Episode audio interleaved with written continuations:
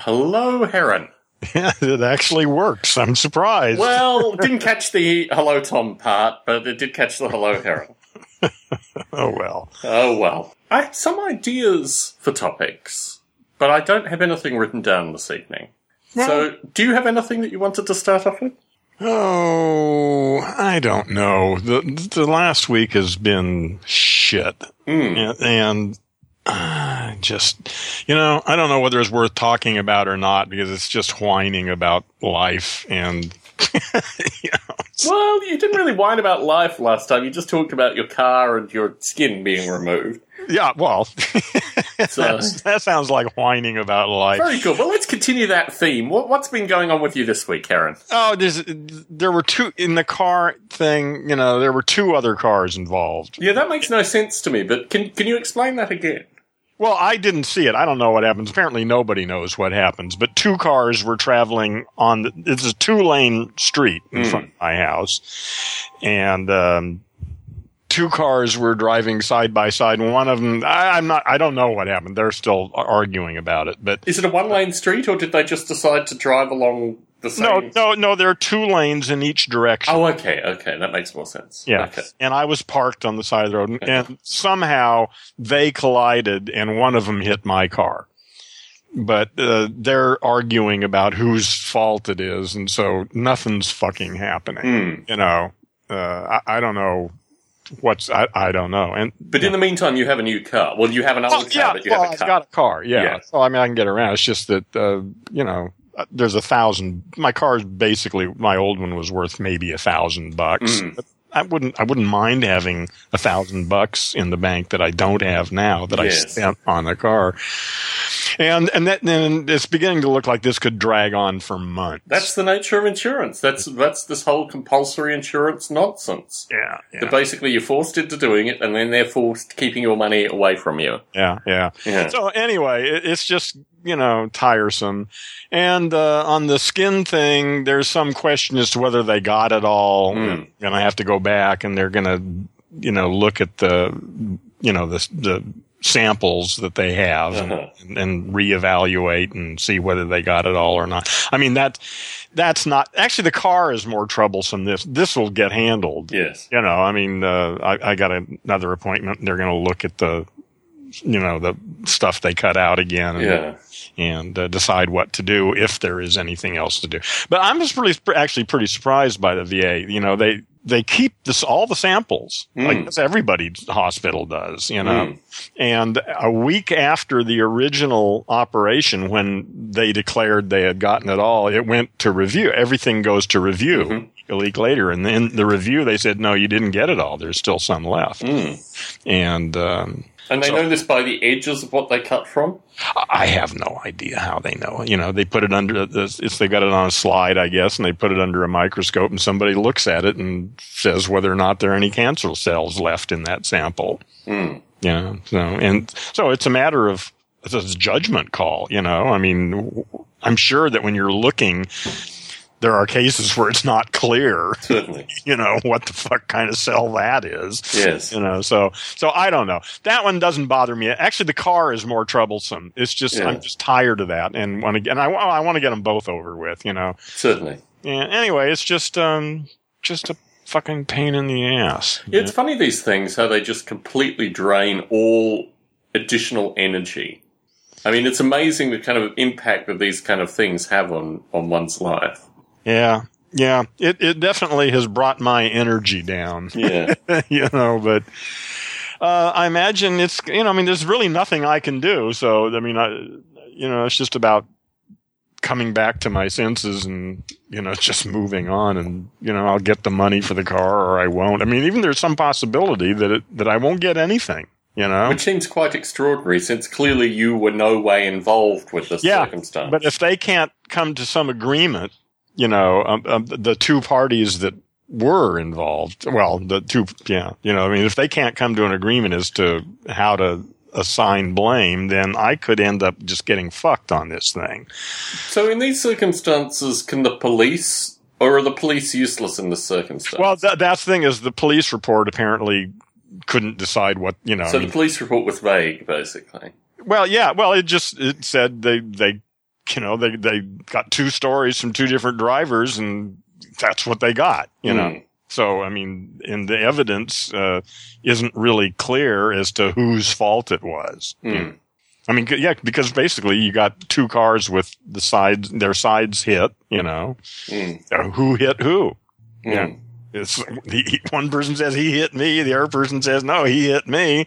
You can't tell by looking. But surely the sandwich car, the car that basically impacted not only one car Oh, but yeah, also yeah, impacted yeah, your yeah. car. Yeah, right. Yeah, it's got damage on both. It's clear which car hit me. That's Hmm. not the question. The question is who caused the accident. Mm. So, How would it be possible? So one car, so the assertion of the car that didn't impact you was that the other car swerved into it and then swerved into your car. I, I get, I don't know. I don't, Yeah. I don't know what's going on, but I mean, I'm assuming they're trying, each trying to blame the other, you know, Yeah. And the Do you feel you? I mean, if as this thing extends, do you feel that you need legal representation in this circumstance? no, it's not worth it to that. I mean, it's a thousand bucks. Yeah. I mean, a thousand bucks would be nice. uh, Yeah. but uh, I'm not going to devote my life to this. you know, I just want to get it over with. You know, and a couple people have offered to buy the car for me. I may just sell it underneath them. You know, and just get rid of it. Yeah. Uh, so I don't know. Anyway, I'm just, you know, it's just this. I, I thought I would be done with all of this shit. Yeah. And, uh, you know, and it's just dragging out and, Yeah. and sound, you know, and, and really talking about it doesn't make it any better. Yeah, but I think this is a common problem that many people face. I mean, certainly the nature of problems that don't have defined endpoints and just kind of continue on as like a thorn in your side Yeah. seems to be. I mean, this is a you know relatively normal thing that normal people are burdened with, and the methods in which one enacts. And look, I have no, I have no savior light here, Heron. My experiences of excessive energy consumption on things that just either you know fizzle, burn, or just continue to be a thorn in my side. So I can't offer any meaningful advice here, aside from the fact that this is just unfortunately the burdensome nature of existence. One of the benefits that I find, however, is having spent people having spent people having spent time with people that have excessive amounts of wealth, they are even more messed around by this stuff because it happens almost continuously.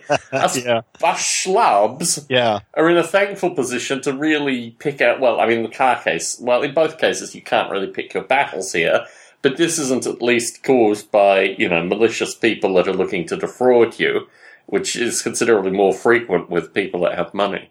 Well, certainly my observation was, Yeah, was of yeah. that fact. Yeah, I, you know, I, I this will pass, and um, I'll either get paid for the car or I won't, and life will go on. So it- it's just, you know, it's just, it's just that time. On the other hand, other things are going well. My weight thing is going down. I went Mm-hmm. got under 170 now. Congratulations. And um, probably, uh, well, I don't know. Probably going to go down to 150. I, I don't know yet. We'll just wait and see what, it, what it feels like. But, um, but you know, as far as that's going, and, and like I say, the cancer thing, that's going to get handled. I mean, if they have to go back in, they'll go back in and, Exactly. and cut out whatever's left. And, and that's, you know, although I've talked twice to the surgeon and he thinks, well, he, he wants to see the, the slides himself. Certainly, yeah. And, and, uh, You were contemplating, was it back surgery or something like that? oh, at some stage? point, yeah, yeah. But Well- you're going to try it with. I wasn't 170 your your point for Well, the ri- cons- well, well, that was sort of original. Well, I never really had a set goal. Mhm. Uh, You know, I mean, I was thinking if I can get down to 170, that would be amazing. So I'm Mhm. under that now, but I can see that actually there's still quite a bit of fat left. Yes. So, and I really don't need any fat, actually. You know, uh, biologically speaking, historically, uh, there's some, you know, precedent for storing fat, but in this culture, that's sort of pointless. Yeah, I. I mean, it's a difficult circumstance, I think, because you get so many. You know, you get so many messages associated with these things, and you have to constantly question the nature of the studies and the things that go Oh into no, it. I don't. I, I, you know, I read stuff, I see stuff. Uh, I, you know, it changes all the time. Well, You know, so Well, yes, I guess, I guess, but if you're hedging your bets, it's an interesting, oh yeah, Well, I. I take a shitload of vitamins and Mm. supplements every day. Mm. I take probably thirty pills a day. no, I'm, I'm well aware Yeah. of this, Heron. Yeah, so um, you know, I, I stay up on that stuff. But I mean, weight loss and and all. I mean, really, the whole health thing. I mean, you know.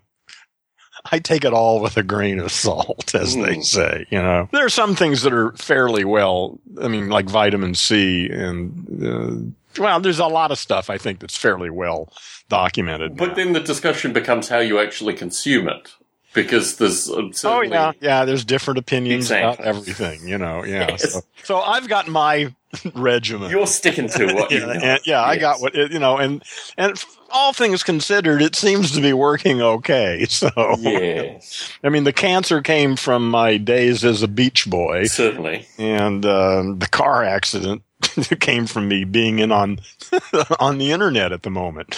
Yeah. so yeah all in all i you know I, I can't really complain the fact that i've been feeling like shit for a week or two Yeah. uh, is just you know i guess it's just part of my monkeyhood Yeah. you know it still responds to this kind of shit you know Yeah. Well, speaking of responding to this kind of shit, I think it was Wednesday night I got home from work, and this never ending project with work seems to be continuing into the foreseeable future. I mean, there were certain promises made. I'm going to actually take Friday afternoon off, so we'll have to record earlier in the week next week if we if we record or if I'm able to record. Yeah. But um, so I'm trying to take little smatterings of days off here and there. In fact, the following week as well, I'll also miss out on Friday because I'm taking a few days off there too, just to try and get some sense of normalcy back. Uh, but I came home from work Wednesday night, kind of fell out of the, the car, and noticed as I kind of tripped and stumbled that there were two kittens under a car on the street. And went over and was able to lure both of them out, and then spent about an hour coaxing one of them into a cage. The other one, I got in the cage initially, and then they found a route out of the cage and ran off. And I thought, okay, this is it. My wife, in about five minutes, was able to coax the other one back into the cage with a cat toy. So, in the process of wrestling the one that escaped, however, it bit me through my knuckle quite badly. and it was quite impressive, actually, because it really was shooting blood everywhere. And I came back in and Wow. I washed it and peroxided it, but it's terribly swollen and it has a fever, which I've, I guess I've experienced occasionally, you know, injuries that get warm, but this injury is quite warm. Really? So, yes, I've reflected, and of course they went off to a shelter the next day, and no kill shelter, they'll be happily adopted. The white one in particular had one, I think one blue eye and one green eye, and was quite attractive, so no doubt Yeah. that'll find a home, and, and its sibling will no doubt find a home either with it or, or in a similar time frame. But I reflected on what causes a large ape-like creature to, you know, go clumping after kittens and catching them. And, and this whole Yeah. thing struck me that, and it's associated, I think, with my psychology that the nature of my work currently obviously gives a great degree of pleasure to a lot of people, and I can actually track that on a daily basis. So, in some regard, I get a sense of, you know, that I'm doing something. Yeah. But in the other sense, in terms of my general humanity, and my spiritual advisor has done quite well out of this deal, associated with a sewing machine that she's enjoying currently, and I got her a replacement necklace for the one that was stolen seven months ago. These kind of things. But um, in terms of my general humanity, I don't feel that I'm executing necessarily maybe to the frequency that when I wasn't working so so much.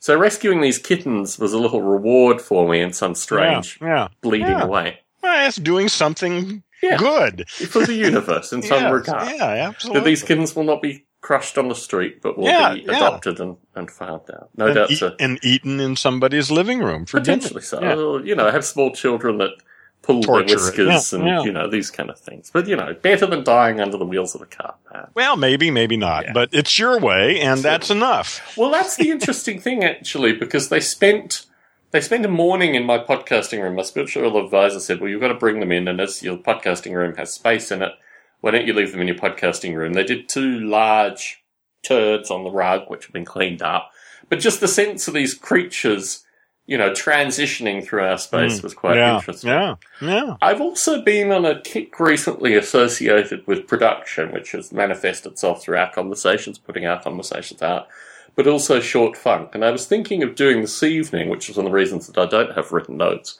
a reflection on the number of listeners that we have in different parts of the world. Ah, Because this Yeah. is a kind of new to podcasting thing that people do. They get very excited when they start a podcast and they realize, oh, we're having listeners in these areas, these areas, and these areas. And then I realized when I was setting up this evening that I couldn't actually do that with Stone Ape because it's on the Noble Ape website, and the Noble Ape website gets viewers from all over the world. Yeah. But the software, unfortunately, for the XML feed that we use for Stone Ape, I don't think I can get the countries that are actually hitting that specifically. yeah. But there are a wide variety of countries that seem to be downloading audio, or at least, actually, there's one way to do it. I can put up a test audio file, and then, well, actually, it's slightly more difficult. But there are ways in which I could do this thing. Yeah. But what strikes me is the distinction between, and you, you put an appeal out last recording Yeah. for listeners to get in contact with you. yeah. no big response. No, and this is what interests me actually is that we've got a Facebook group that's heavily frequented by a group of folk that will post things and talk about things and point out, I think most recently, that Charlie Rose still has a show apparently. Um, but there are, for every one of those, I assume just through the unique IP addresses that there are a hundred other listeners that never make contact but just like that this thing is there. Yeah, that sounds reasonable. Yeah, that's just there. They listen to it and uh, go about their business. Yeah. But yeah, it's curious looking at countries like Chile and the Ukraine and these kind of areas, and Mm. thinking that there are there are probably people there that are listening to what we do currently. Well, I know there are people in both of those countries that Yes. are listening. Yeah. Yeah. It's, um, well, you know, I don't worry about too much. I assume that there is a, an audience for what we do. There are, are a number of people out there who are, have something enough in common with you or I or Hmm. both of us that the stuff we talk about makes, um, some contribution to them. And, you know, if it's whatever percentage it is, that's okay. Hmm. No, I woke up this morning having had a, a very nice dream. I typically have constructive dreams associated with various problem spaces, but for whatever reason, I dreamt about a, a long journey that my wife and I had with my grandparents. And my grandparents were at a kind of archetypical time in their life for me, which was probably when they were about 65. And I guess my wife and I were at our current stages of life, so it was an impossible dream in some regard but also featured a number of the nice experiences that I had with my grandparents when they were in their mid 60s, which was traveling through these areas and, you know, staying overnight at various places and then going on to other areas. And I woke up from that dream and immediately uh, picked up my phone, as I'm wont to do in these circumstances because I get work related stuff, and flicked to my other phone to find Facebook. And my cousin, my youngest cousin, had posted her boyfriend's musician page, or had asked me to like her boyfriend's musician page. And I had read the day before. You see, I'm starting to. There's a new generation of podcasters that are coming out currently, and I kind of lament this, or I've lamented this in previous recordings. but there's this new wave of podcasters that are strictly about the business. The business of podcasting. Uh, The business of podcasting, the business of, Oh, of influencing. yeah, they kind sure, of yeah. they failed in blogging, or they have existing blogs, and they're looking at podcasts as a means of augmenting their traffic. Yeah. And I'm I've kind of been thrust into this group primarily because I was recorded on the Perfecto Well, there is no group. A group exists in no place but in the mind of the person who made up that concept. Well, hmm, That's just a. It's just an idea that somebody's got in their head of yeah, a way to represented by a group of people. Yeah, represented by a group of people that share this idea. yeah, right. Yeah. Yeah. but I mean, there's no there's no objective anything behind that. It's just somebody picks out certain aspects and lumps them together and gives it a name, and, and No, I mean, people actively choose to do something, and I think the thing that I'm missing here is what was the kind of causal connection that got just such a large group of people that have a kind of group think, Oh. group talk Yeah, mentality. Wh- when you say, I mean, how many podcasts? I mean, you're saying there are a lot of podcasts. No, what I'm saying is that I've now been introduced to 20 odd individuals that have only started podcasting in the past three months. hmm And of this group, they all have they all have aspirations to give up their day jobs and continue with podcasting. Oh, okay. Good. Good luck. And but through this, however, there are all these websites that I find myself because I listen to you know this podcast as it kind of evolves, and I think, well, where on earth are they getting their information? And I check out this podcast, and you know, the first thing is market your podcast to friends and family. And that'll go a long way. This yeah. is this is my concern here. So seeing this post from my cousin that I should go and like her. her you boy- really worry about these poor idiots. It's not that I worry about them. It's that they. T- my view is that pod. And this is look. This has been going on for a decade with me. Podcasting has a form, and it has a form which gives it a degree of value. it podcast. Well, every podcast has its own form. well, it, There's no form to podcasting. Well, let me put it this way, Heron. You might be. You might feel that by curating and putting audio online, that you are enacting something that is unique to you. But my perspective is actually in gathering the audio and putting it online. Mm-hmm. you are contributing, particularly if your podcast is available through iTunes, Mm-hmm. to a means of either engaging with an audience or making sure an audience says, oh, that podcasting thing, that's so, you know, five years ago, every podcast I've ever heard is but- crap. Yeah, but that's all. Yeah, So, no, but my view Yeah. is that if, if someone goes to iTunes yeah, and every single podcast that they listen to is crap, yeah. and fizzles out within five episodes, we're going to lose an audience, or we've already lost. Well, but that's audience. already that's always been the case. That's ninety five percent of everything is bullshit. Ninety five percent of the books that are written are bullshit. Ninety percent. So what? Well, That's just the game we're playing. The books are a failing. We've Well, already music, same thing. Well, music's more interesting. You know, I mean, But- it's if, if well, it depends on what you want. I mean, most people have never even heard Bach, at least not knowingly. you know, They've Uh, had so- toothbrushes sold to them with Bach, but yeah, they didn't yeah. know it was Bach. yeah, right, yeah. Yeah. I mean, it, it, I mean, that you're God, it pisses me off too. But there's just there's just nothing to do about what's out there. The peop, the brain damaged language monkeys that inhabit this planet. w- Well, we need to replace them with, you know, Well, that's exactly my point. I mean, Yeah. that's exactly my point here. But in in you can either look to the future and project into the far future and say, I only hold responsibility in talking about the future, or you can look to what's going on currently. And uh, look, this is, is a perspective that has existed in me in one form or another for more than a decade.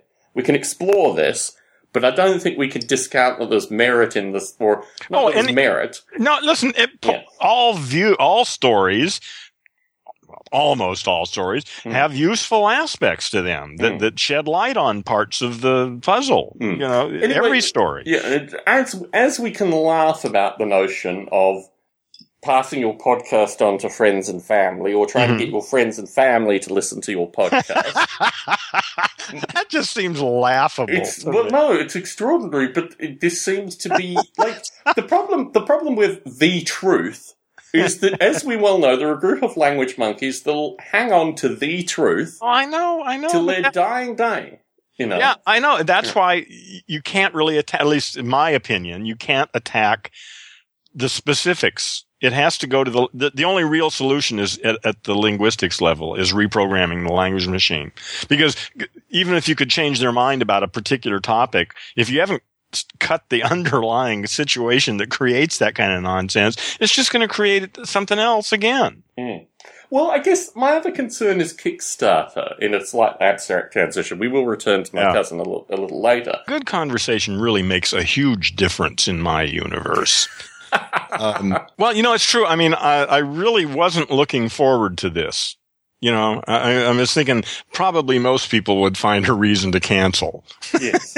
you know, Oh, But believe I me, I, I've had a similar. I've had a similar week, but I, my view is, as it's going to be difficult to record next week, and it's going to be difficult to record the week following. Damn it, we could scramble a show out of this mess, no matter what happens. yeah, yeah.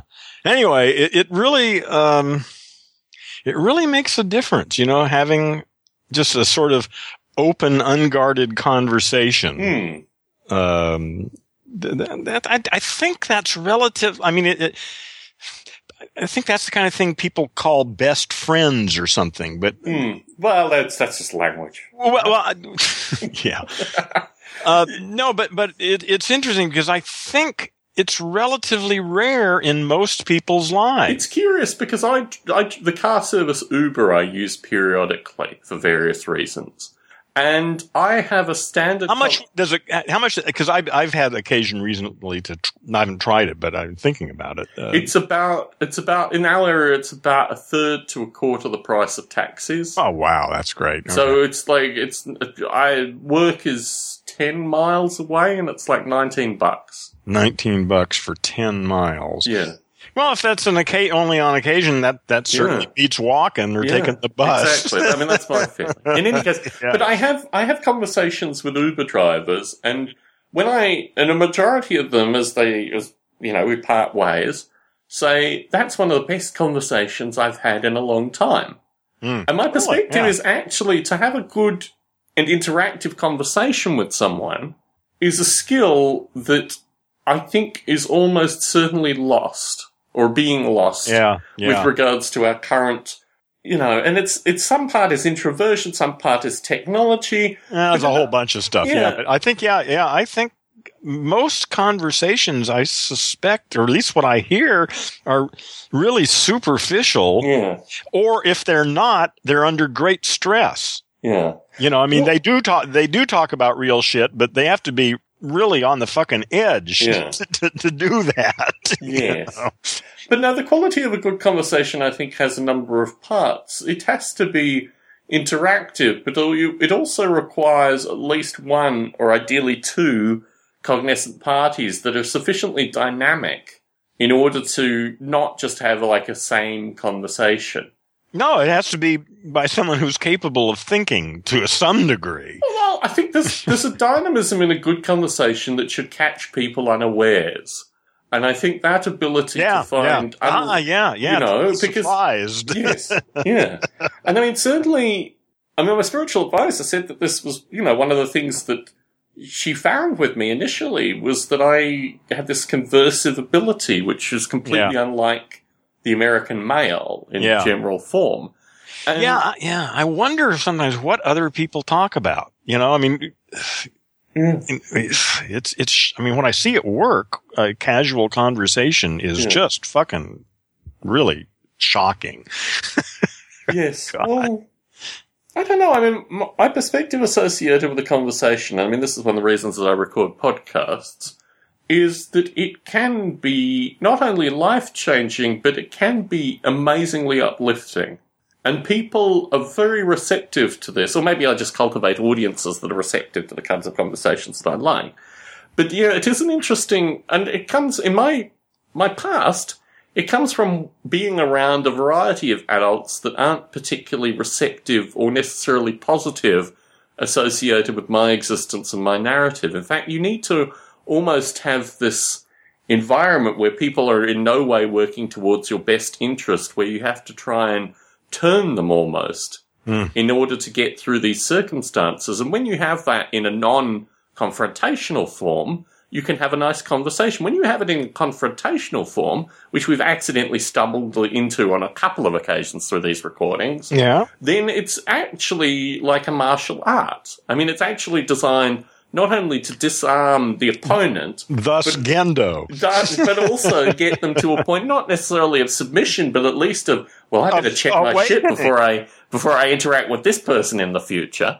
Ah. And yeah, it's interesting the way in which these things can turn. I, I'm very mindful that, in particular, in points of confrontation, this is a subconscious reflex, really, Right. which I'm utilizing in, in, you know, normal conversation. Let's return to Kickstarter though. All right. Kickstarter is another form very similar to podcasting that I feel relatively passionate. I've never been a Kickstarter explicitly, but I think it's an amazing ability for a group of people with relatively outlandish ideas to see these ideas funded and to actually create Yeah. new and interesting technology. Absolutely. It's an awesome idea. Yes, but then you have people, for example, like KMO, who pollute this form by putting out Kickstarters that they have no interest in completing on. You know, they have no interest in actually following through. And this week, actually, I received a book which I funded 962 days prior to receiving the book. So for roughly three years, slightly under three years, I have been waiting on this book to finally. In fact, I started putting YouTube videos up about this Yeah. about year and a half ago, just saying this project is a failed project. This person has no interest in completing this project. In fact, by putting those YouTube videos up, I held the individuals accountable and they actually did things through that period Yeah. because I was actually responding critically to all the nonsense that they were putting out. It was almost memorializing their lack of intent and satirizing their lack of intent at one point, but also saying, no, I've put in 60 bucks into this thing and you guys better Yeah, deliver. yeah, we had a deal. You, Yeah. I put in 60 bucks Yeah. and I get this, but. I didn't get that. You got the 60 bucks. Yeah. And in the case of KMO, it was 120 bucks and that was enough for me just to say enough, Yeah. you know? Yeah. And I feel the same way about podcasts. I feel that if the form is tarnished by people that come in, have these beliefs and these Oh, strange yeah. intents, then the mechanism that I've invested a decade of my life in putting out content, I, yeah. See, I wouldn't worry about that in the slightest. I mean, this just goes on in every technology, you know? Uh, Some people will be turned off and turned away. That's okay. All we got to worry about is the people that are listening to us now. I don't disagree with you. You know, we just, well, and again, I don't even see any point in worrying about them. Those. Those lousy, lifeless schmucks. no, no, it's not that. It's just that because I'm not doing this for them. Yeah, true, true. I'm doing this for me. But the difference between something which is organic, and I guess here, I've been unusually lucky with model rail radio. This was a form Yeah, you, yeah, you're right. that exploded Yeah, but you you didn't blow it though. See, that's Yes. the important part. Well, yeah, I mean, that's where it gets very interesting, actually. So, returning to this idea that what you need to do is get your friends and your family interested, I, I spent. Well, that's better than nobody. Shit, you well, know. this is the thing. This gives the false impression of growth, right? This gives well, the no, it just well, it is better than nothing. If you can get one person out of your 455 cousins and aunts and stuff Mm. to, to really get fired up about it, they may find somebody else. Well, this is where it gets interesting. You see, my perspective is that yes, it's wonderful initially to get an insu- assurance of growth. Here's the other funny thing. There is What- no assurance. Well, here, let me let me put this out. This feeling of concern here comes from this podcast that I participated in. Guess how many people like this podcast's Facebook page, Harry? Uh, uh, first of all, which podcast is this? The This- Perfect Your Podcast podcast. Yeah. How many people do you think like? Oh, I have no idea. I, I don't pay any attention to those kinds of You things. need two a couple hands. hundred, It's couple thousand. Uh, Six people. Six people. So not even all the guests. I'm one of the guests that didn't actually That's- like see, but that's not necessary. Again, that that's not necessarily indicative of anything in particular. I mean, it may be. Well, certainly something to note. I don't know, basic promotion? I don't know. Anyway, so what I did this morning was, I, I, it was relatively early in the morning, and I woke up and I had energy from this dream associated with my grandparents and my spiritual advisor, traveling around various parts of Australia, going to a wedding that we never actually got to because I woke up before we arrived at the wedding.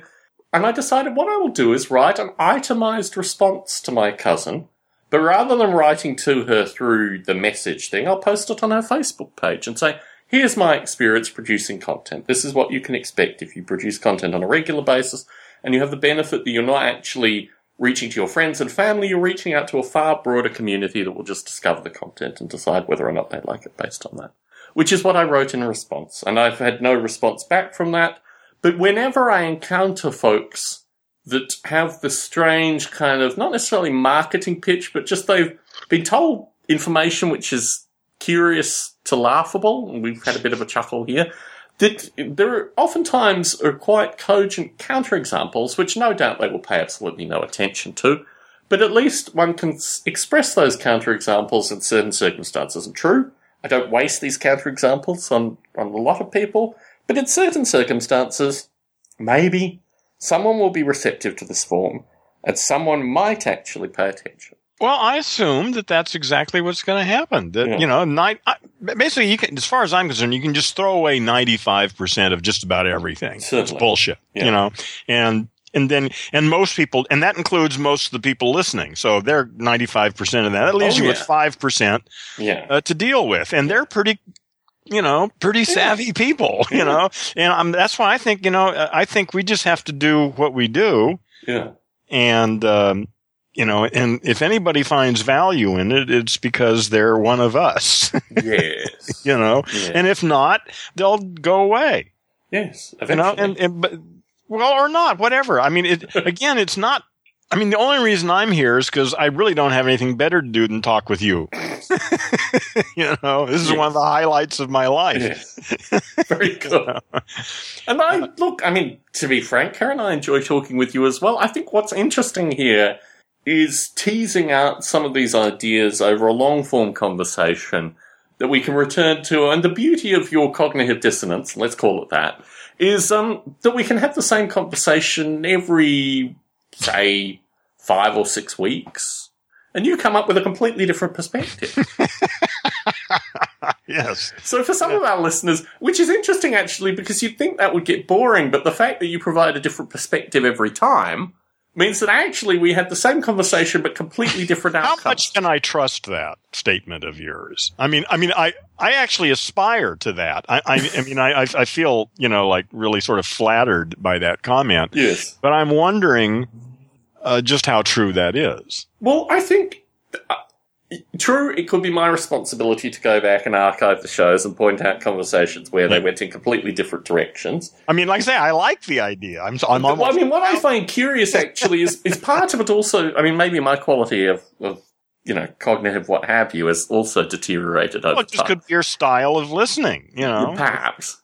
But I mean, certainly there will be stories which are told afresh, Yeah. which have actually been recited in the order of eight to ten times. I mean, I said 120, we're at 130 now of these recordings. Uh huh. And I think through this, the interesting thing is, in order for short-term listeners will find certain things enthralling. Certainly, the comedy aspects are there. What interests me is actually at the time of recording, and even sometimes at the time of editing, I don't see the comedy aspects actually being there. It can it comes to me sometimes when I listen to it like a third time, or Uh-huh. sometimes when I come back to it. And I, some of it is I find actually laugh out loud funny, like I'm not actually a participant in it, which is very Yeah. curious. Yeah. Yeah. But yeah, we do explore similar areas, and we do. he- Here's an interesting point. I, I found this today, and I thought I might as well raise it. I was in in getting up and getting ready for work and all these kind of things.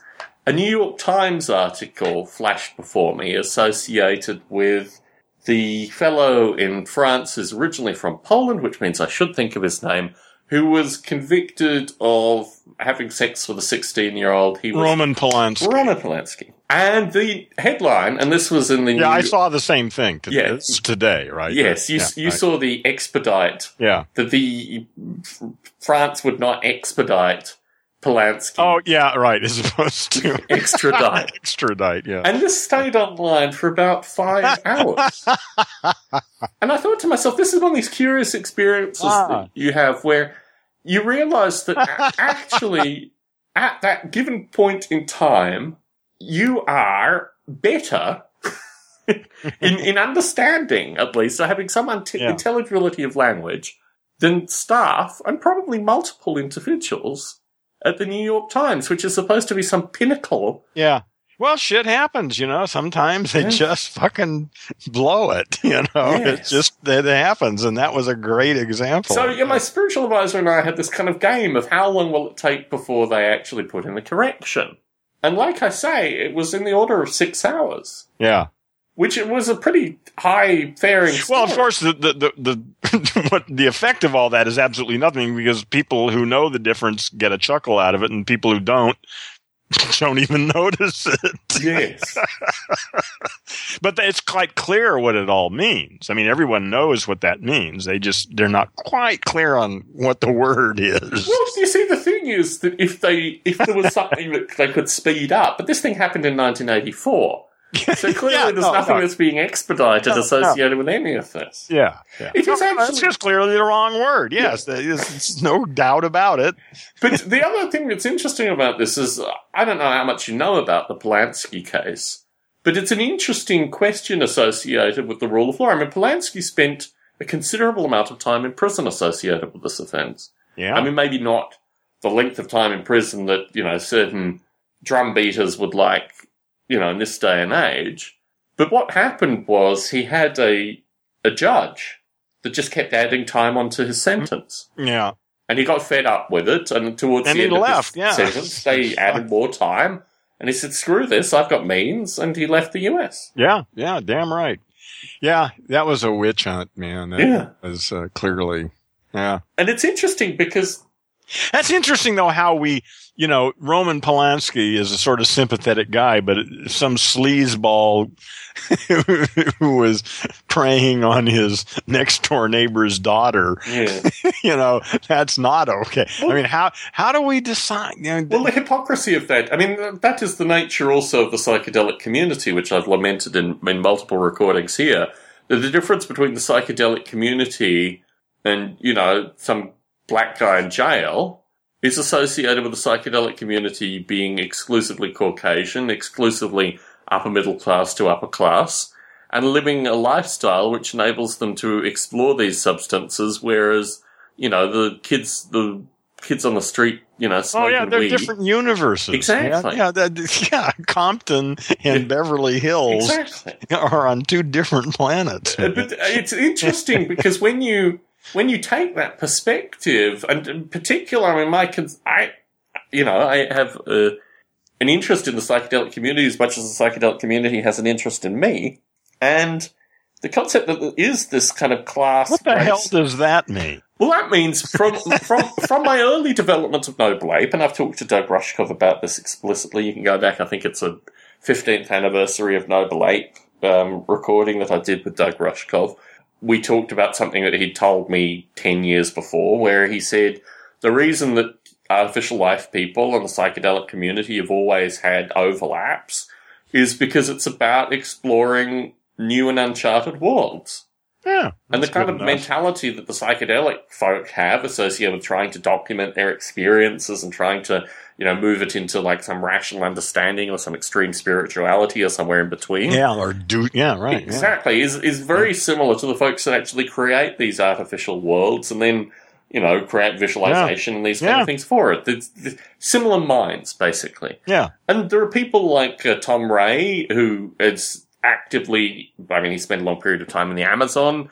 He's actively gotten money from, you know, the Grateful Dead Foundation, and he's an active psychedelic researcher, and he's also developed artificial life. Obviously, we have Bruce Damer. We've got a wide variety of folk that have, you know, straddled both Yeah. communities. Yeah. Uh, and the psychedelic community has always been very sympathetic to my work with Noble Ape, and I'm, you know, I'm sympathetic to their plight as well, because ultimately my view is that there are so many paradoxes within the laws associated with these substances that it's almost a satire of the legal system. See, but I, who gives a shit about the legal? In the long run, what happens is, Well, you know, you know, what in Compton, although Yeah. they create Well, for now, no, Yeah. you're right. Yeah, for, for now, it, it's it's it's a nightmare. But I mean, clearly, the the solution. Well, there is no solution under the present system. You know, It's interesting because if you look at the legalized states, in particular the distinction between Washington state and Colorado, Washington state is about, which has played out in Canada as well, it's illegal for individuals in Washington state to grow cannabis.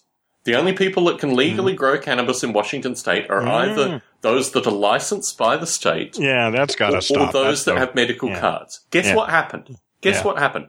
The lobbyist from Washington came to California, lobbied our governor to enact legislation to create the pathway for that to occur in California as well. With the description that what they are doing is making this whole thing more palatable to the federal government, which is so Yeah, yeah. surreally extraordinary you have these curious things where, unless you're paying attention through this process, these kind of missteps, well, irrespective of one's interaction, these missteps will occur. But, you know, in the long term, this could create a very strange creature, which ultimately already kind of exists in California, but, you know, could project this thing into a direction which is not. Well, that's the that's precisely the change we're talking about. There, you know, the the legalities of that law or some other one. you know, we're headed for a new world. Yeah. You, you know, th- th- in a sense, that all that's. I mean, that's relevant for right now, but in, in the next decades, this is irrelevant. Hmm. You know, However, the- it will slow. My concern is that there are things which will clearly slow down a movement to what we are talking about. well, maybe not. They might just uh, speed it up. I see. I think it's unstoppable. I think Hmm. it will be exponential. That it is exponential, Hmm. and that it will continue to grow exponentially. Hmm. It's just that we're very early in the phase, right? Hmm. Yeah, it's interesting. but I could be fucking crazy. we return to a- a notion that we need to record a caterpillar butterfly discussion at some stage, which I think embodies some of this stuff.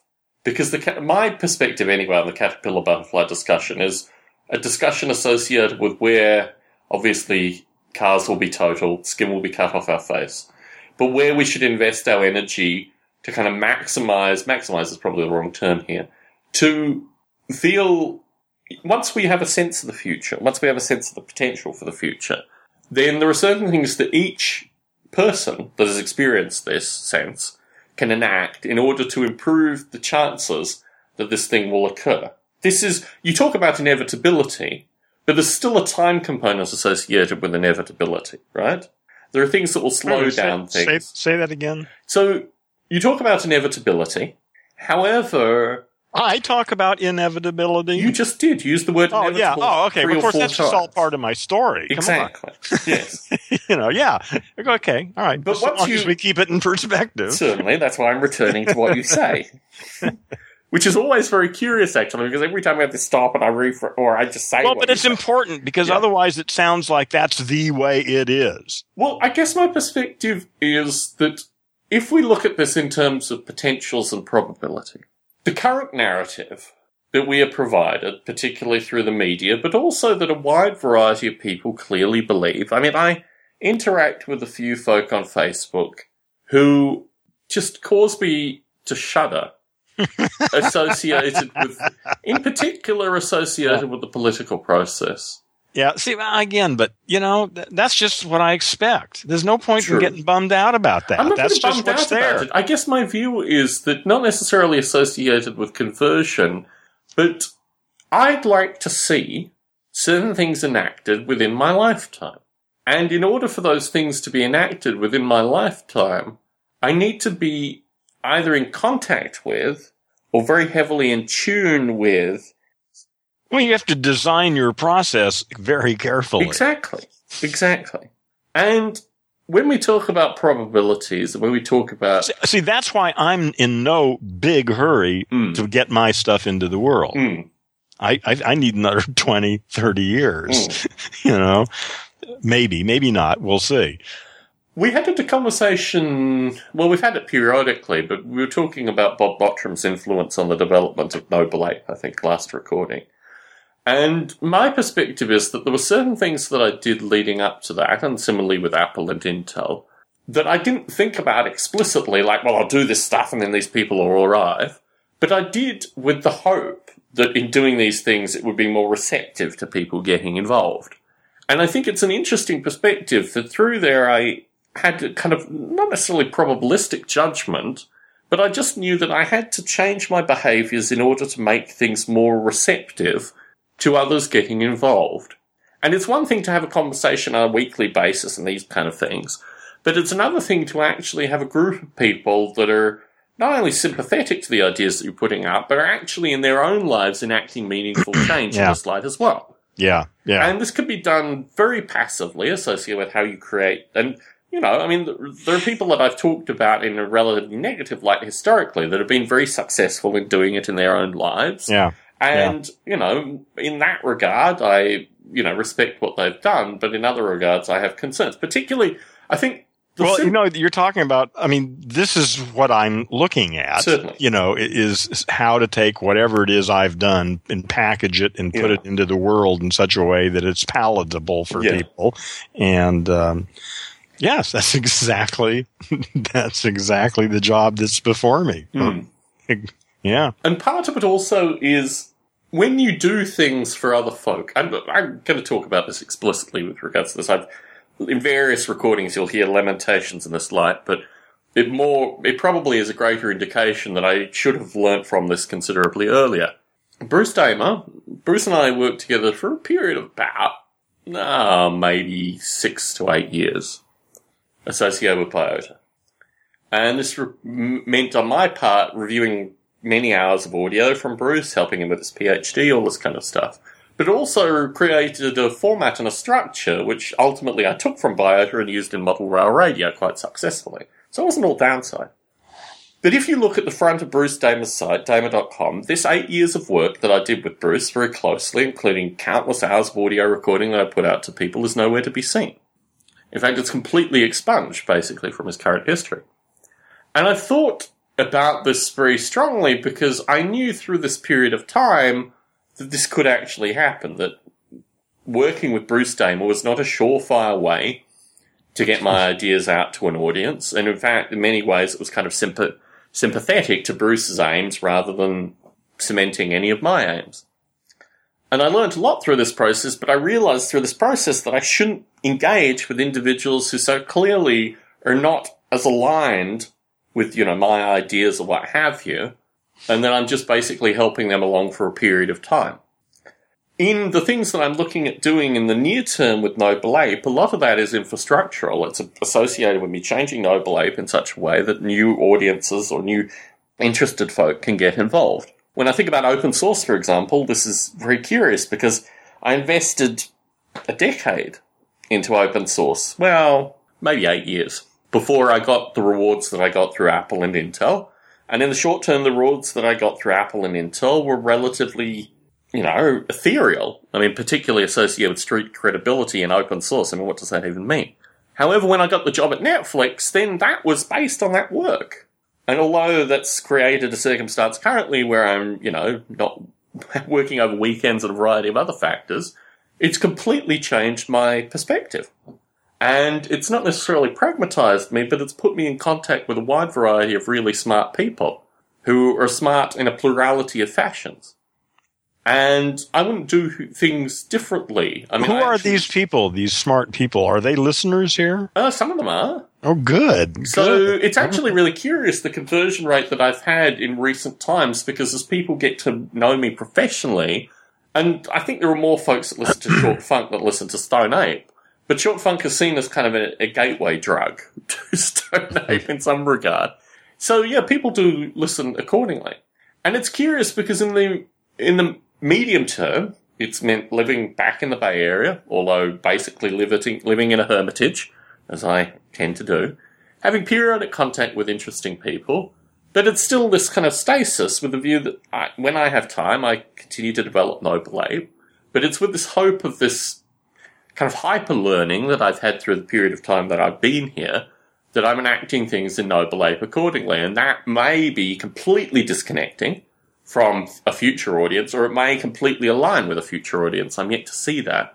But what I'm putting in Noble Ape currently is associated with great simplification. So set the ideas not necessarily yeah. back, but in a way that people can interact with it. Very well, you're doing an entirely different thing yeah. than your, you know, your goal is different than it was before. No, it's the same goal. It's just using different mechanisms for a similar goal. I mean, oh, I think that's what's interesting. Yeah. We were talking about this last yeah. week. All right, yeah. The, the, the ideas of Noble Shows you the flexibility of language, doesn't it? well, mm, in some regard, it's, it's actually there's actually an underlying problem with understanding. It's not a flexibility of language. It's actually associated with. And it was interesting. I was listening to one of our conversations, which I think might have been that one, where I think you were going in a completely different direction. We had to kind of realign it associated with that. But yeah, certainly in the near term, and this is why I'm interested next year. I mean, the music stuff I'm working on currently, I'm still having some flirtations with writing. A number of my peers at, Netflix have said to me in recent weeks, in fact, they say it to me pretty well. I mean, there are these conversations that had, have had throughout my time at Netflix. Wouldn't Noble Ape look good here? Or wouldn't Noble Ape look good here? Or why don't you put Noble Ape here? And through this, some of those things I've been able to work on. In fact, one of the greatest pieces of feedback that I got associated with Noble Ape that I did enact was putting the graphics of Noble Ape together with the command line because they used to be two separate things. And you're not a user of the command line, and more power to you, Heron. But for people that come through this command line indoctrination, the ability to have the two things together is really powerful. And there's an audience that has command line skills, particularly those that want to, you know, get deeper in the simulation and actually get, get counselors. The outstanding aspect with Noble Ape has always been visualization. And I've looked for artists. I mean, Stone Ape has, at various periods, kind of been a lamentation associated with my trying to find artists. But now it's coming to a point where, you know, eventually this idea, this thing, will get a critical mass. Now, what form that takes, the 20 year point might be a good point to do some critical assessment on that. I don't necessarily know how sympathetic, you know, folks might be for me taking off a, an amount of time to work on that, but there are certainly ways in which that can be enacted. And it's interesting, and you similarly have a long term project, which has floating and, you know, exposing goals. I mean, you've talked about a variety of things. Yeah, sure. But you, the learning through this process and the experience that you have through this process needs to seriously inform your decisions. And it's curious actually talking about. I was asked a question by our listener Paul Brian Hancock, who also listens to Short Funk. And he asked me basically, if I was to do it all again, what would I do differently? And the standard response you get from politicians and rock stars and all this kind of stuff. ah, do nothing differently. Do it exactly the same way. Yeah. And like they'd never even thought this. But I actually played this thought experiment myself quite Yeah. ongoing. Oh, but but it's so pointless because you change one little thing and you're in a different universe. Well, in some you know? cases. I mean, the, what interested me was uh, the thought of, well, if I'd stayed in Australia, I probably would have some way come to podcasting. Like, you implicitly have, Oh, yeah, but again, this is just all a story. well, yes. Just a story. Well, and your existence is just a story Right. That's- well. Now you're getting it. Exactly. now you're getting it. I'm not asserting anything different, Heron. okay. I guess my view is that sometimes you will come to points of change. Sometimes they will fall in your lap. Sometimes they'll hit you over the head. But it's in these points Yeah. where you need to appreciate, and this is the thing that I find, the more language monkeys I deal with, the more I realize that this is a, it's like a paras, language is almost like a parasitic condition. well, it's certainly pathological Yes. the way it's functioning now. Yeah, and it needs it needs to be reprogrammed. the nature of having choices at almost every circumstance that you can enact meaningful change in your own life and in the life of others is something that I find very empowering. And yet, most of the people I'm exposed to are so stuck in these narratives, which are ultimately designed to just, you know, reduce them to a, you know, That's why it's not worth arguing with them or debating them. The only way you can not- do is not. Yeah. this- what you can do is I don't remember who said this, but is you dig holes for them to fall into, yeah, and then in the process of climbing out of the hole, they may learn something. yeah. you know? So have fun with them, uh, provoke them. Uh, don't be logic. Well, fuck. Listen to me. Never mind. Yes. Let's take a few minutes to explore this thing called the future. Ooh. Because something I found fascinating was at these various points of time where I saw changes that could have occurred, typically associated with moving in my circumstance and what would have happened if I hadn't moved or why I made the choice to move or these kind of things. Yeah. The perspective of the future at each of these interactions was distinctly different. I mean, in terms of leaving Australia, my perspective of the future was incredibly hopeful. And what I had in Australia was so bleak for me Yeah. that the future was very Yeah. hopeful. Yeah. yeah. And in fact, It's powerful too, isn't in it? almost all of the times of these transition and change, even if they occurred in, in completely suboptimal circumstances, Yeah. this this notion of the future was a driving force. And I wonder. Let, how- let me ask you a question about that. Is that drive for the future having to do with a specific project, well, or when- when- is it more generalized Let me at answer this that. point? When we moved from the UK to the US, aside from Noble Ape and just being me and being married to my spiritual advisor, there was no defining project that got us to the US. There was a hope that the experiences that I had in the UK, particularly professionally associated with one individual, who happened to be my manager, wouldn't be there, so I would have hope to actually explore things that I had been completely stifled through this individual. That's a very curious perspective of the future versus being 22, having gone over to the US twice previously, having made contacts in the US, including Apple's co-founder. yeah, That's yeah. a very different future. You know? That sure is. And this is what interests me that this perspective. And now it's not that I don't have a notion of the future. I guess just as I've gotten older, these dramatic visions of the future Yeah. that were motivating factors are less. I don't know. Well, they're not, they're not well or clearly formulated yet. There's something. They're just vague concepts. Well, I was kind of bourgeois middle class when I lived in the UK, but this one individual was so impactful on me over my period of time there, and also defined, and also I had a chance to look at what other jobs would be available in the area that we love to live. And this indicated to me quite clearly that there were no other jobs that would sustain me except for this one, and this one, you know, the, the cost on me physically and mentally was not worth the place that we were at that time. yeah, yeah.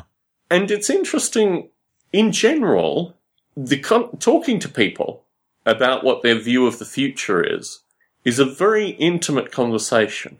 Because it explains hopes and expectations, it explains a variety of very intimate things with these people, and it's a difficult conversation to have, even with people that you know for a very extended period of time. I'm I'm surprised that many people even they're basically just making it up at, at the moment you ask them. I don't think they've spent much time really considering any of that shit. It's mm. just been sort of floating around here, pieces there, and this and that. You bring up the question, something pops out, and then Yeah. that's strung to a whole bunch of other shit that Yeah. they actually believe now that Yeah. they're saying it. Yeah. Yeah. Yeah, well, it's them damn language monkeys. Telling you. Yeah. but I guess I guess from a gender perspective, this is where this is where Stonian philosophy and Gendo part ways. really? Because I don't think Gendo has a notion of the future like the stuff that you say as Heron Stone. Oh yeah, no, I agree. Yeah, uh, I think probably Gendo is. I I may take a lot of the the philosophy out of it. yeah. Uh, as I mean, I don't know yet, but uh, that'll certainly be there. And for the for the customers who came for the most basic of reasons, Yeah. I'm assuming a few of them will see further potential. And um, But part so of but yeah. part of part, yeah, it's interesting because part of the pitch to obviously some potential future customers, let's use that terminology, is associated with a better future. Oh hell yes! This can change your fucking life. You learn how to think. Mm. You know, what do you think? You think that might make a difference? Mm. Good. Yes, but I guess it's interesting because the projection of the future that you provide in Stonian philosophy Ah, is a considerably eh, more that's long. just a person. That's just my personal. Exactly. That has nothing to do with Gendo. exactly. I mean, I mean, with Gendo, you can come up with a lot of different stories. Yes. That's the story. This other stuff you're talking about is the story I came up with. yes. And but that's not Gendo. That's just my story. Certainly. but I do like my story, and I think I think it's I think it's a wor- a story worthy of consideration. But Gendo is part of your story about the future as well. Yeah, I could. Yeah, it gets it gets pretty convoluted, you know, when you start analyzing it Yes. and using language to analyze language gets tricky real fast. My perspective of the future when I was 19 was that Noble Ape would be a long term project. When I wrote about it formally in 2004, I projected it would be about a 50 year project from then. I think initially I said 25 years, which would give me another five years to work on it. Yeah, Um, but then, you know, in 2004, I said 50 years.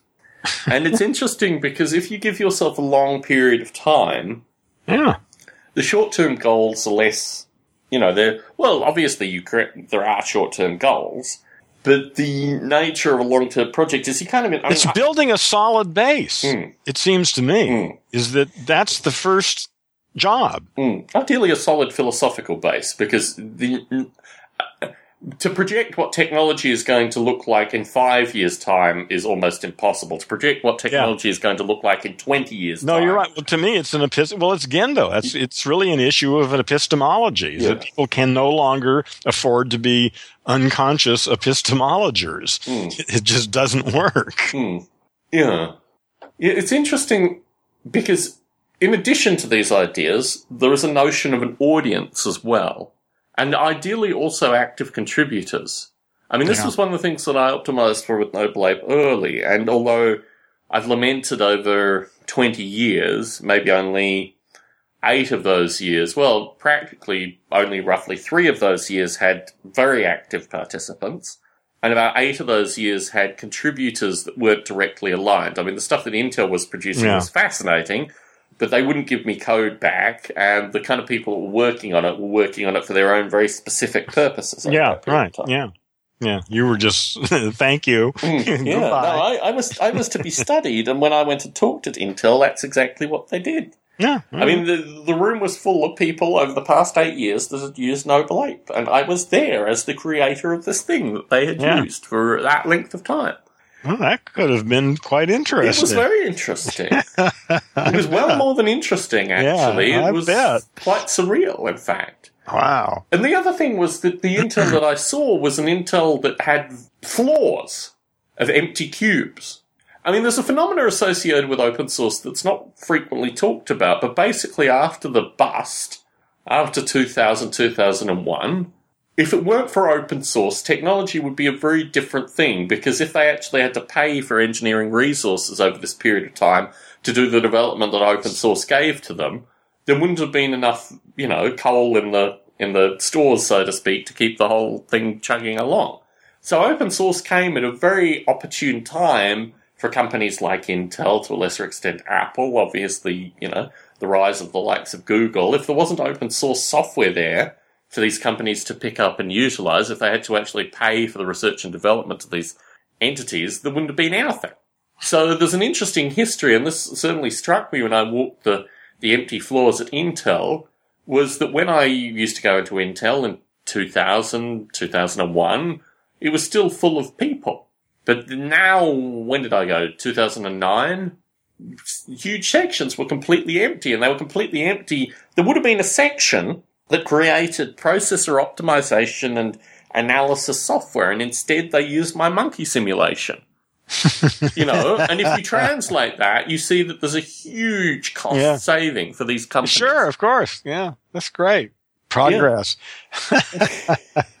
in some regard. I mean, I, I finally get to cash in now, but certainly while I was developing the mink, monkey, minky, monkey simulation, when I was developing Noble Ape in the UK on 10 year old technology, even though I'd come home every evening, much to the bemusement of my spiritual advisor, would invest a couple of hours working on Noble Ape and then, you know, walk away and she'd say, well, what do you have to show for that? Well, now, 15 years later or 10 years later, I can say this is what I have to show for it. I've never. I'm still trying to explain that. You know, epistemology is really difficult to Well- explain. yes, I mean, I think I think my father went through a period. He was at UCLA, but after UCLA, where he tried to take some of his life's work and make it meaningful to business in the US. And for a short period of time, and here we're talking maybe a couple of years, maybe three years, he went to a variety of business conferences and tr- tried to explain to them how using his sociological principles would be very beneficial to their businesses. hmm And he was successful for that period of time doing that, while also being an academic. Mhm. And it's interesting, actually, because I mean, you and Well, I. what happened after that? He just stopped doing it. uh, I think he. What happened after that? He He's came back to it? Australia. He came back. Well, I think the curious thing was that basically, my father had made a decision when my brothers. Well, he, he really didn't. Well, um, it's hard to even talk about this, but he really didn't want to have more children. In fact, he really didn't want to have me. So, in his professional life, there was a period of time, particularly from the late He had 80s. he had a sort of personal commitment to a particular professional life, right? Well, he's gone through transitions through his professional life. He started out being a neo-Marxist, perhaps post-Marxist, Marxist. I No, but I mean, very few people define themselves that politi- politically at all. So No, but he invest. He went into Yeah. unions. He investigated, Okay. You know, the, the folks that came after Marx and how they impacted social theory and what that meant to union leadership. And Okay. could you So he- translate these things? And then when this is more than just uninvolved philosophy. no, this was Yeah. this was a study. yeah, I spent an inordinate amount of time around these people as a young child. yeah, Um, no, this was more than just, no. This was in no way abstract. This was very applied. Yeah. Uh, and then he met my stepmother, and then his stuff became associated with emotion, which is what he sold to businesses while he was doing his academic stuff as well. Well, I think he just talked to businesses for, you know, for money. Um, and then, uh, Good gig if you can get no, this it. is where it's interesting because I think actually, I mean, I don't know, I've never really talked to him heavily about this period in his life, but he then moved more in back to traditional academia, but a lot of that was associated with the fact that he'd been out of Australia and away from my brothers and I for, um, well, his mother died. I mean, maybe that was one of the early factors. And then he came back to Australia and he spent uh, just under a decade in Australia uh, doing traditional academic work, but again, continuing on with his emotion stuff. He flew and, you know, to conferences, what have you. Yeah, yeah, he had a good life. And then he moved to the UK with a new wife, and he was then studying science and, you know, biology and birds and a wide variety of things Ah. and early writing and what have you.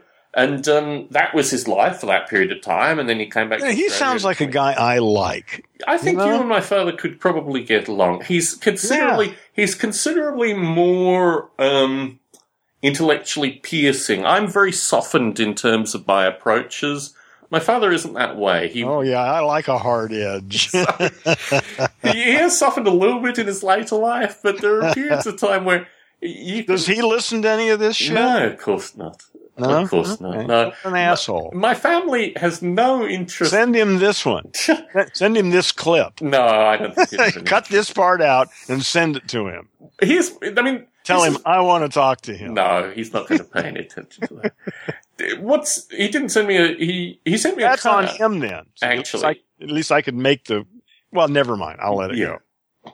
I don't know. I mean, the funny thing was when he came and stayed with us, which was about this time last year. Actually, it was exactly this time last year. Um, he was absolutely fascinated by a couple of things. One of the things was the Bikini Model Railroader. What's it called? Bikini, I think it's called Bikini Model Railroaders, which is still an active group on Facebook, which is about this this subgenre of kind of pin-up girls that involves trains, which was initially an attempt of, of like spammers on Facebook to get into model rail radio was they had these scantily clad bikini women. Actually, if you look at the Facebook page for the bikini model railroaders, it's a woman very seductively licking an ice cream with a train behind her. Yeah. And we found this as like a spamming genre. And I thought rather than no, this is just advertising. rather than get annoyed by these people, I'll create a separate Facebook group and I'll put their photos up when they try to join Model Rail Radio. and then I realized actually that there, were, there was already this existing kind of pin-up art thing associated with railroading. So my father was absolutely ah. fascinated by that and spent like an hour and a half with his new wife going through these photos and saying, oh, she's rather revealing. Oh, that's a neatly placed piece of track. Oh, good sponge use, you know, this kind of stuff. As he was looking through the various photos, and there must have been, I don't know, I mean, there, there are more than 400 photos on this thing that people have contributed, plus the occasional bikini wearer that tries to join Model Rail Radio. The other thing that he found fascinating was associated with Fred Hampton and associated with my background interest in Fred Hampton because he'd done a meaningful exposure to Fred Hampton. And I think Fred Hampton is probably like a defining individual when I meet people that know about Fred Hampton or at least are exposed to the murder of Fred Hampton and understand some of these concepts. This is probably the closest thing I have to a political, I don't know, like a political perspective. Like pragmatic, revolutionary, um, you know, just a, a view that the only acceptable way to deal this indi- with this individual is to kill them. And I think it represents something that once people have a degree of analysis that just I mean, the murder of Fred Hampton has a variety of problems. It could be completely recut to something that I think would be considerably more palatable. But it is an illustration of a variety of concepts that once you see it, there's no going back. Like, it's, if you see, if you watch it to the end, you clearly have a series of interests that enable you to have an ongoing conversation with me about a variety of topics. And having my father and my stepmother, you know, watch the murder of Fred Hampton while they were here with me, uh, was very interesting because yeah. it had a. My family doesn't invest enough time in me to have a sense of who I am. They have this view that I have these crazy political ideas. They have this view that I'm able to create communities, but I don't. I mean, for example, my brother plays in a rock band, and it's a rock band that wins Battle of the Bands competitions occasionally and goes to Sydney to play, which was my experience as a musician. Is he making a li- they're- they're making a living, No, but they're, no. they're all hobbyists. In fact, one of the people who I picked up his wedding was his. Um, I think he's the bassist. He could no, he's uh, he's the drummer. I think maybe. Anyway, a fellow by the name of Maurice, who he and I had a wonderful conversation at the wedding. I then befriended him on Facebook, and he continues to interact with me on Facebook. So every time my brother plays, my mother will immediately post a thing associated with my brother. I have a cousin that also is a musician that occasionally releases stuff on iTunes. My mother always posts the stuff on iTunes. Everything I've done, dating back to the start of Noble Ape, my mother has never had any interest in promoting. yeah.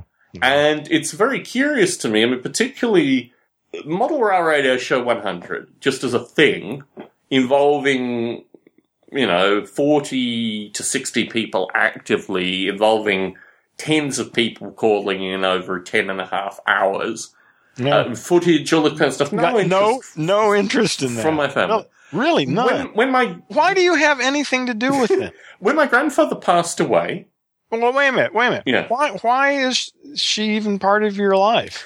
Mm, My perspective is because the view is that I'm a bad son. Well, who cares about them? No, no, but here's, here's my perspective. If I were to disappear from, and for a year, there was a circumstance, and this is a story I've told many times previously, but I'll retell it. For a year, my mother and I were not in communication, and she made no effort to contact me.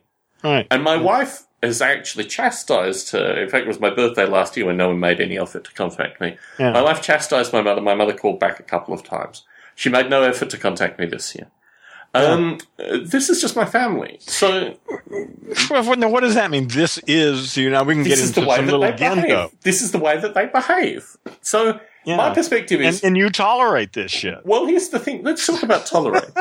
My view is that if if I behave in a particular way, then I just agree completely with all their nonsense, which may appear to people to be the right choice in Well- certain circumstances. Well, But my perspective is actually by making contact, by sending them gifts, by behaving as a normal person should behave. Yeah, I would think. Well, your concept of a normal, normal person, person. anyway. And then to have their behavior in return illustrates, Yeah, I think you've done that, haven't you? you know, Isn't that what you've been doing? Yeah. Has it made any difference? When I was about 11 and my parents were divorced, I realized that being a child of divorced parents created a whole lot of stigmas, which still exist to this day. Sure. well, it's fucked up. Yeah. Yeah. and it's you have not the options. ideal situation. Exactly. You have two options. You can allow this to affect you and be a thing, which ultimately I guess we're talking about now, so it is a thing. Yeah. Or you can just behave the way that you'd like these people to behave and just ignore their, you know, the way that they behave as being anything. There may be more options. It may not be an either or. Well, it's not an either or option. yeah, there may be But other my options. perspective is that if I behave the way I'd like them to behave, and, and it's not that I ignore their behaviour, but Oh, I see. Yeah. that it doesn't, it isn't a burden to me.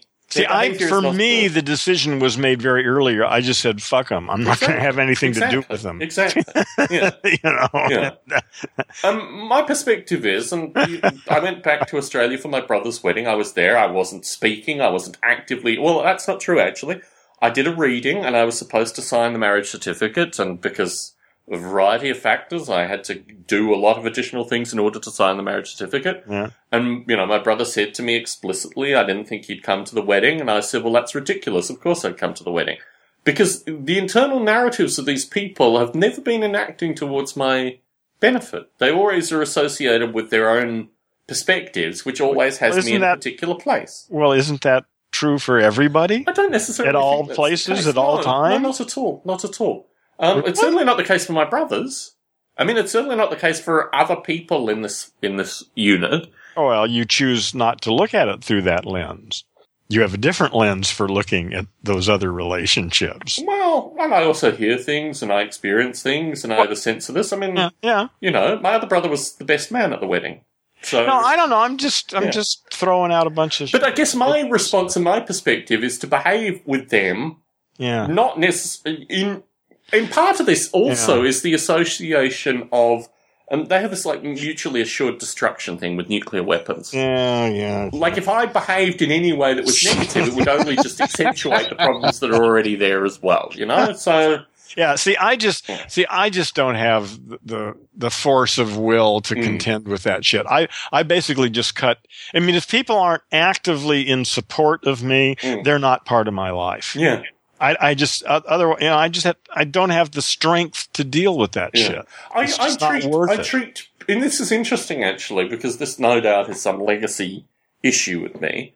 I treat everyone other than my family that way, and actually I do it quite strongly like that. Yeah, yeah, right. Yeah, yeah. I know. Yeah, I know exactly what you mean. Yeah, Um, and, but my choice is with my family because there's so much nonsense that, uh, and also, I mean, maybe you know, my spiritual advisor has this view that actually I'm a thorn in their side. Well, of course you I are. continue in their to behave- in I continue their to behave world. normally. I continue to send them gifts. I continue to be. Yeah, sure. You're just out there, yeah, Yeah. poking fun at them, Yeah. just sh- sh- pretending like everything is just okay, Plus, producing these podcasts that they don't listen to. and Or- talking about them. That's Oh, right. yeah, that's actually it's funny because I made a I made a conscious decision, particularly after when my father and brother and their respective partners came to stay last year, to just reduce that aspect because there was an aspect for periods of time in Stone Ape, mainly through your instigation, but also occasionally through my. Where I would talk about them, and I think in particular associated with. I don't know. I mean, I'm very mindful of topics that are talked about too much. Well, you know, I just came to the conclusion. Well, Mm. luckily for me, many many years ago, Mm. that all of my relatives, Hmm. you know, had had nothing for me. Yeah, Nothing. yeah, They were they were an impediment at at, Yeah. at, at best. yeah. You know, except for one aunt. Actually, there was one aunt that I liked, but yes. she died, and that was the end of that. So, um, you know, that's just the, that was it. Yeah. Do you feel that way associated with your son? Um, I'm open. That's all I can say. Yeah. You know, yeah. I'd like to be of service if I can be. Yeah. I've I've made it as clear as I can. Yeah. No, well, I probably you know I'm not going to. I've said it. You know, I've had my say. yes. Yes. Yeah, there's no more to be said. Yes, I guess so. I guess so. What strikes me actually is there is so much misinformation amongst my family associated with me that actually when I interact with them, there is an element not necessarily of satire, but at least of saying to them, look, clearly as I am in front of you, there's something clearly false about some aspect of the story that you have been told. My uncle is a good example of this actually. My uncle has no, in fact, all my uncles, on well, plus or minus some, but the middle uncle on my mother's side has been told a variety of bits of misinformation associated with my life. And he's told that to other people, and so it's kind of continued on. and I didn't, Yeah. I haven't, I didn't attend either of my grandparents. Do you want to salvage a relationship? The difficulty about it is that the, the youngest cousin that I posted on her wall associated with actually going out and producing content Yeah. Uh, obviously has been told a variety of this misinformation, and all the you know all the cousins have been. Maybe it's time you write some sort of generalized letter to your all of your family. No, members. that you wouldn't- that considered wouldn't play that? out. That wouldn't play out well at all. I mean, well, I- it depends on what you say. if you've been told something your entire life, and in particular, Well, that's up to them. If it's well, okay. If it doesn't play out well, then it then you then your path is clear. Yeah, I think my path is clear. Um, I'll, I think personal interaction in terms of actual being in someone's presence, for a certain amount of time. And I mean, this is what I did at the wedding. I went to each of the Yeah. uncles that were present, and I spent a bit of time with them, and I talked a little bit with them. And I mean, my eldest uncle on my mother's side, you know, grabbed my hand and squeezed it at the end, and he said, you know, thank you for coming and talking to me. Oh, good. You know, so I Good think job. these are humans here. So you do see, I, I, yeah, see, I'm real wary in, in, well, but in public places, then you have to play a My different perspective game. is, it's a, yeah, the worst has already happened. All I can Yeah, do is yeah. something better. Yeah, no, no, you're right. Yeah. It, it, yeah, and I can do that too. Well, Yeah. yeah, those photos of when I gave that talk at Fullerton with Marie, and yeah, you know, yeah. I like that. That's fun. I don't know what happened to them. Oh, they're still out. Well, no, I haven't seen anything from them recently. That's right, I haven't. Well, good luck. yeah, I mean, they've completely dropped off my correspondence as well. I mean, Jason used to be a frequent correspondent with me. Um, and yeah, I think it's interesting actually because it's not that I was critical with him, but I certainly said, you know, some of the things that you're doing, particularly associated with me, not really the best, you know? And that kind of framed a lot of our communication. And how did he respond to that? Well, it's interesting actually because um, having developed a period of time of communication, there was some incident involving some friend of theirs where the friend of theirs was going to do some promotion associated with Stone Ape, I think, or something. There was some narrative associated with promotion. And then that friend apparently turned on them and all this other kind of drama. But when it was illustrated back to me, I said, well, that was the guy that you were talking about positively, you know, six months ago. Why can't you work through these things and no more correspondence from there? Um, I don't even know. I mean, actually, what I do get is periodic, like Marie's part of a large family. So I get periodic photo updates of Marie going to various family members' Yeah, weddings yeah. and these kind of things. So that's the uh, nature of the communication that I have. Um, and I don't know. I mean, Marie certainly contacted me early on, as, as Jason did separately, different forms, and said, uh, you know, I'd really like to work on Noble Ape, some aspect of Noble Ape, because it was very exciting to them at various times. And that's how they became the audience for Stone Ape, actually. Oh, okay, yeah. Well, you know, the whole thing, I, I'm just glad that anybody thinks this is interesting. yes. yes. You, you gotta be pretty weird if, you, if you're listening to this. I always think of myself, but I mean, As my, opposed to, well, you know, like what, uh, Hawaii 5 or something reruns on TV. I actually watched a Hawaii. No, it wasn't. It was a Miami Vice rerun. Oh, yeah. Well, that'll, that's even better, probably. That was strange because it had to, it was all about prostitution, which is a strange topic to have in like Miami. in well on, on network television in general. I mean, Oh, yes. that whole thing Yeah. is very curious to talk. Oh about. yeah, yeah, yeah, yeah. Boy, the world. Uh, well, yeah. See, yeah. What's what's normal yeah. It's funny. changes real quick. It's funny coming up from a place where prostitution is legal. Yeah, because you really have a completely different and you come here and i mean i don't know i mean i know through now my spiritual advisors guidance you know they are pimps they are prostitutes they are constantly operating you know they operate in daylight here but yeah it's very curious because you just think well where i'm from it's all so open but also so like there's no but here it's all open too it's just illegal which is very curious it's insane. yeah Just, well, the whole the world we live in is insane. It's it's ninety eight percent reflecting our history. yeah You know, and only a tiny percentage beginning to grasp the future. Hmm. Well, there's that word again, right? Ooh, which word is that? Future. Future? Yes. Well, yeah. Anyway, Heron, look, I, I came to this conversation with very little in me, and I'm kind of here periodically every five minutes looking up and thinking, oh, I'm still talking with Heron. So I'm, I'm probably not in a good state to kind of continue this conversation on. Um, and I, I probably need to call it a night. My hope is that maybe we could record Wednesday night. Well, that you know, Or maybe this, Thursday. this, this is the high point of my life. So, um, you know, uh, Yes. y- do what you got to do. next week, ideally, Heron. If it's not next week, we'll, we'll I'll try to, to make time. Well, work through it we'll just do what we do. You know, it's really your game. Yes. So, uh, and you know, I'm an easy target. So, it is interesting though that you also feel in some circumstances that uh, you know, you feel kind of weary and like what could come out of this thing. But somehow when we get together, it seems to work out. Well, yeah, that's, um, well, that's, I've experienced that with music too, Mm, you know, in performance, Mm. uh, that, that sometimes in the, in the reality of what you're doing, uh, other energies appear. certainly. Yeah. Well, with that, I will say good night. Okay. Good night, Tom. Okay.